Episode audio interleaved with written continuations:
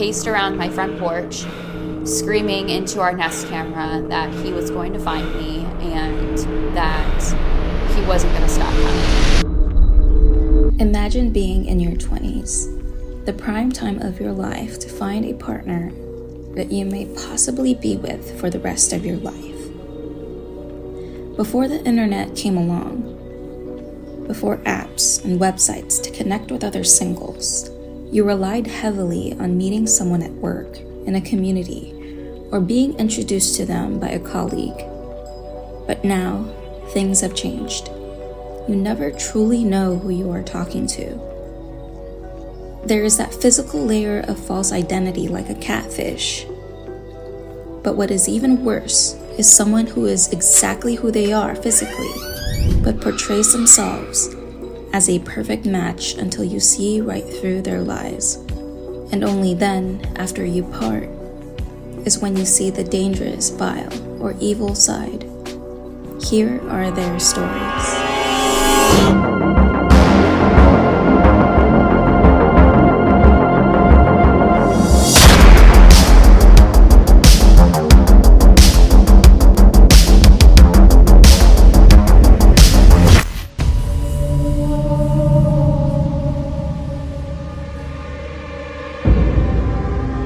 Joshua Stimpson, a 26 year old warehouse worker, frequented Tinder to find a potential match.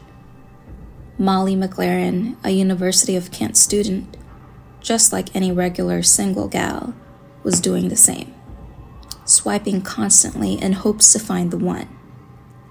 Then, in 2016, Molly matched with Joshua, and this began a series of unfortunate events eventually turning deadly. Joshua Stimpson grew up in Stoke on Trent and then eventually moved away to Medway.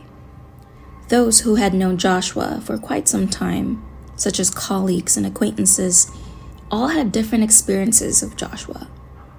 For example, some would describe him as a bright young man with so much charm that he stood out by a mile whenever he interviewed for jobs. Other acquaintances, however, described a different side, one that is more consistent with what is to come. He was described as someone who was constantly depressed, irrational, and someone who was unable to engage in regular conversations. More specifically, his coworkers even mentioned that he had a sudden change of looks and behavior after returning from a two week vacation down in Tenerife. Apparently, during this time, he acted distressed and was frequently agitated.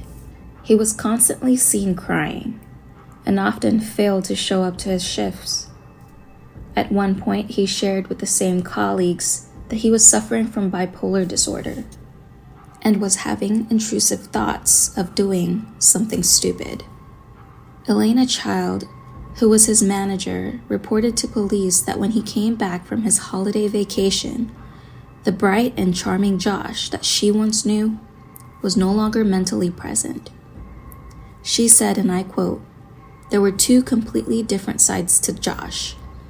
After his holiday, he was vacant and couldn't engage in conversation, and when distressed, he would cry for no reason.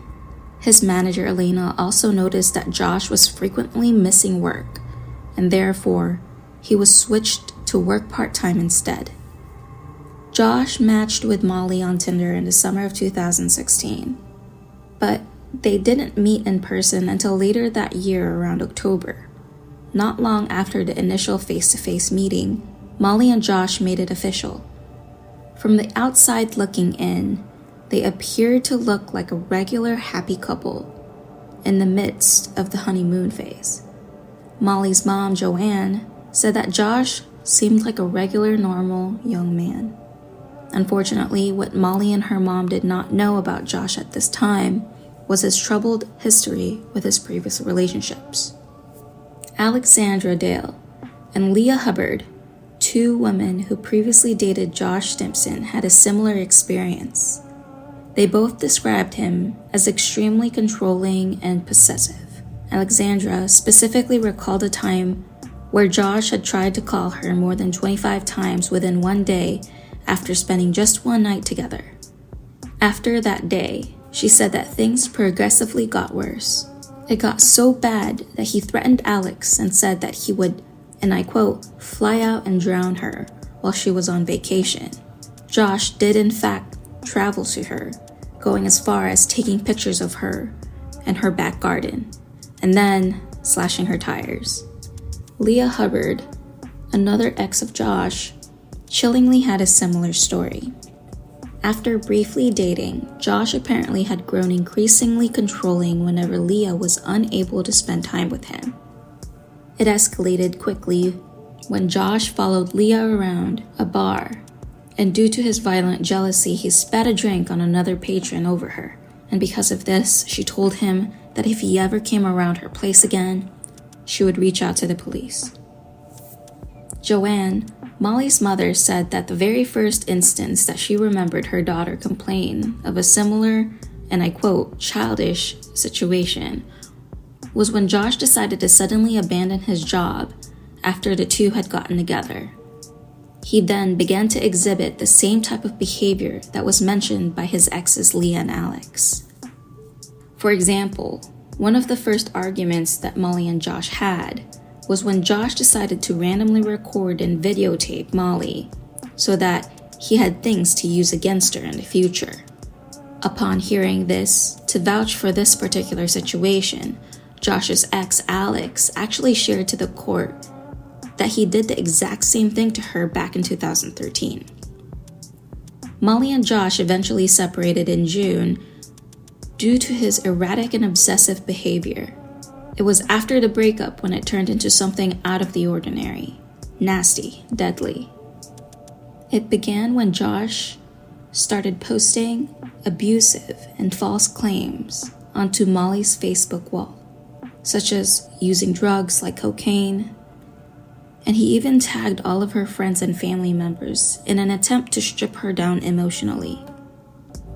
It then progressed to Josh following her every footstep not just digitally this time, but also physically.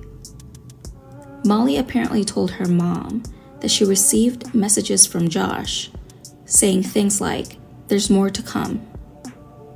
The mother and daughter became incredibly concerned to a point that they decided to circulate photos of Josh to neighbors and nearby acquaintances in an attempt to ensure her safety.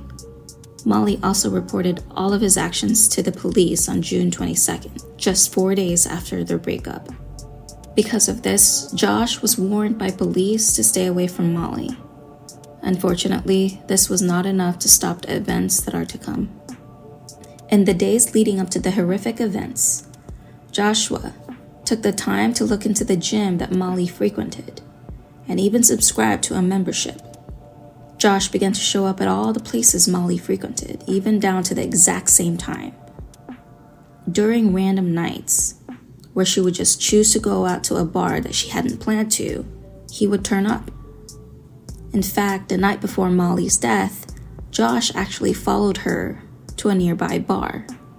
Prosecutor Philip Bennett said, and I quote, It was clear he had a problem with women, specifically after breakups. Many believe that Josh's actions behind his attitude towards women stemmed from his mother leaving his family when he was just a little boy. Perhaps eventually turned into a personality disorder that realized into a possessive approach to relationships. In other words, if I can't have you, no one else can. So, what happened to Molly McLaren? On June 27th, 2018, just 12 days after Josh and Molly broke up. Molly was working out at the gym when Josh suddenly turned up. Molly was terrified, but decided to confront him anyway. She asked him if he was following her, and then stormed back to her car that was parked at a nearby lot located by the Chatham Dockside outlet. This was when she texted her mom Joanne around 10:45 a.m. saying, "Mom, he turned up at the gym and came next to me. She then texted her friends about Josh's behavior that she had been experiencing. However, the 23 year old student had no idea that Josh was laying in wait with a bag containing two knives and a pickaxe. which he eventually used to butcher her. As soon as Molly was inside her vehicle in the driver's seat, Josh left his vehicle in a hurry and, as fast as he could, yanked her door open and attacked her with a knife 75 times. Molly tried her absolute best to fight him off. She screamed and used her horn repeatedly, but within just minutes, she passed.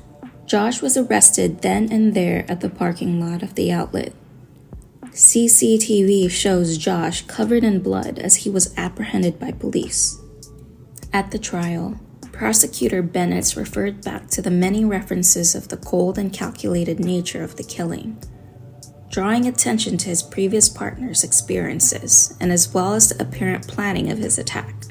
For example, he purchased the weapons used on Molly just days prior to the attack, including the fact that he signed up for the gym with this plan of events in mind. Prosecutor Bennett also relied heavily on evidence given by psychiatrist Dr. Joseph, who said there wasn't enough evidence to suggest that Josh was indeed suffering from a personality disorder or a mental disability as he claimed.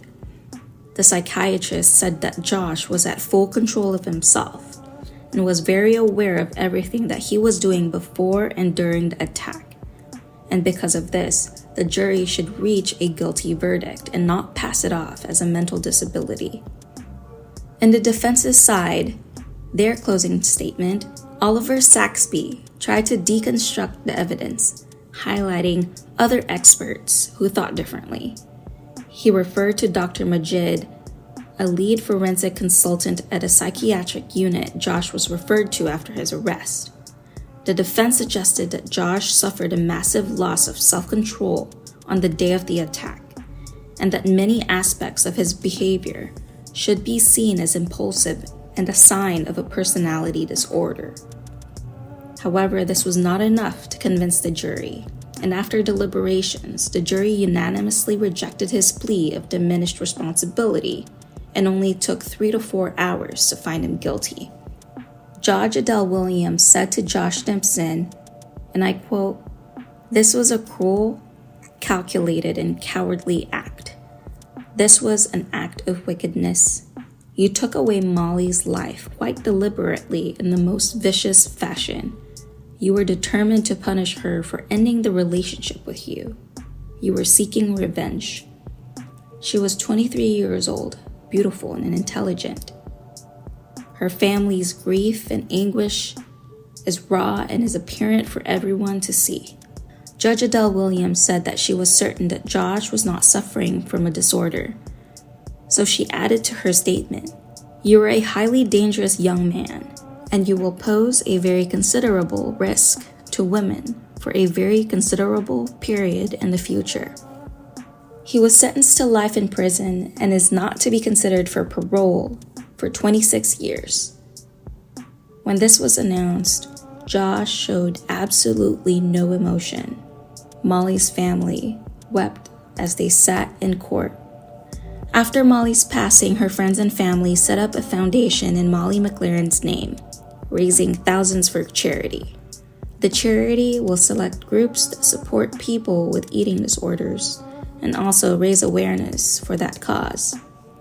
A statement on the donation page states For those of you who were close to Molly, you will know that she battled with bulimia and subsequently anxiety as a result of an eating disorder for many years of her life. Instead of letting this beat her, she shared her own story in the hopes of empowering others around her. We want to create a legacy in her honor by channeling her passion and drive to create the most positive outcome possible through the creation of the Molly McLaren Foundation. Thank you all for watching. To honor Molly, I have linked the Molly McLaren Foundation donation link below. I hope that Molly's story reaches someone out there and can give them the courage to leave in an abusive relationship or open their eyes to a dangerous relationship circumstance, much like Molly's. Please like and comment below if you guys have been in a situation like this before. I'd like to hear more about it. And if you are currently in a situation like this or know someone in this position, comment it below because I will reach out with some resources for you. And again, click that subscribe button and hit that notification bell icon to get notified of our next video. See you next time.